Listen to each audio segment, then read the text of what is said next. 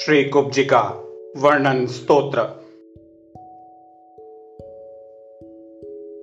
नीलोत्पलदलश्याम षड्वक्त्रा षट् प्रकारिका चेच्छशक्तिरष्टादशाख्या बाहुद्वादश संयुता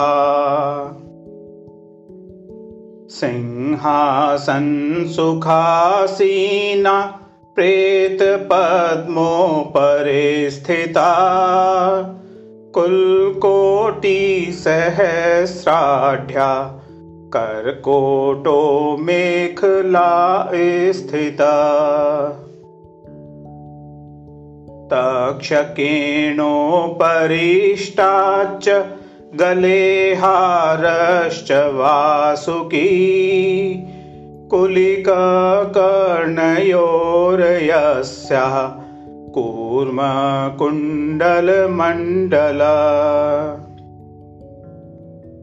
भ्रुवो पद्मो महापद्मो वामिनागकपालक अक्षसूत्रं च खट्वाङ्गं शङ्खं पुस्तकं च दक्षिणे।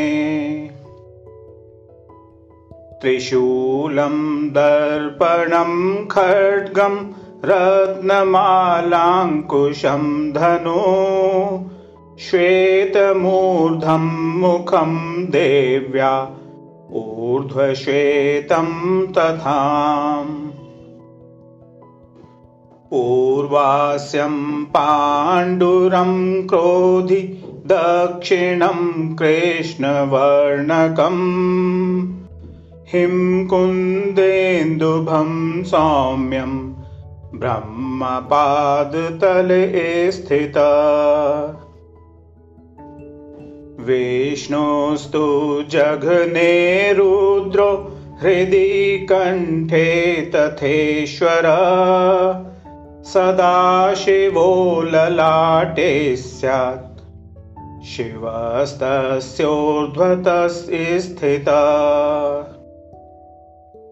आघूर्णिता कुब्जिकेवं ध्येया पूजादिकर्मसु।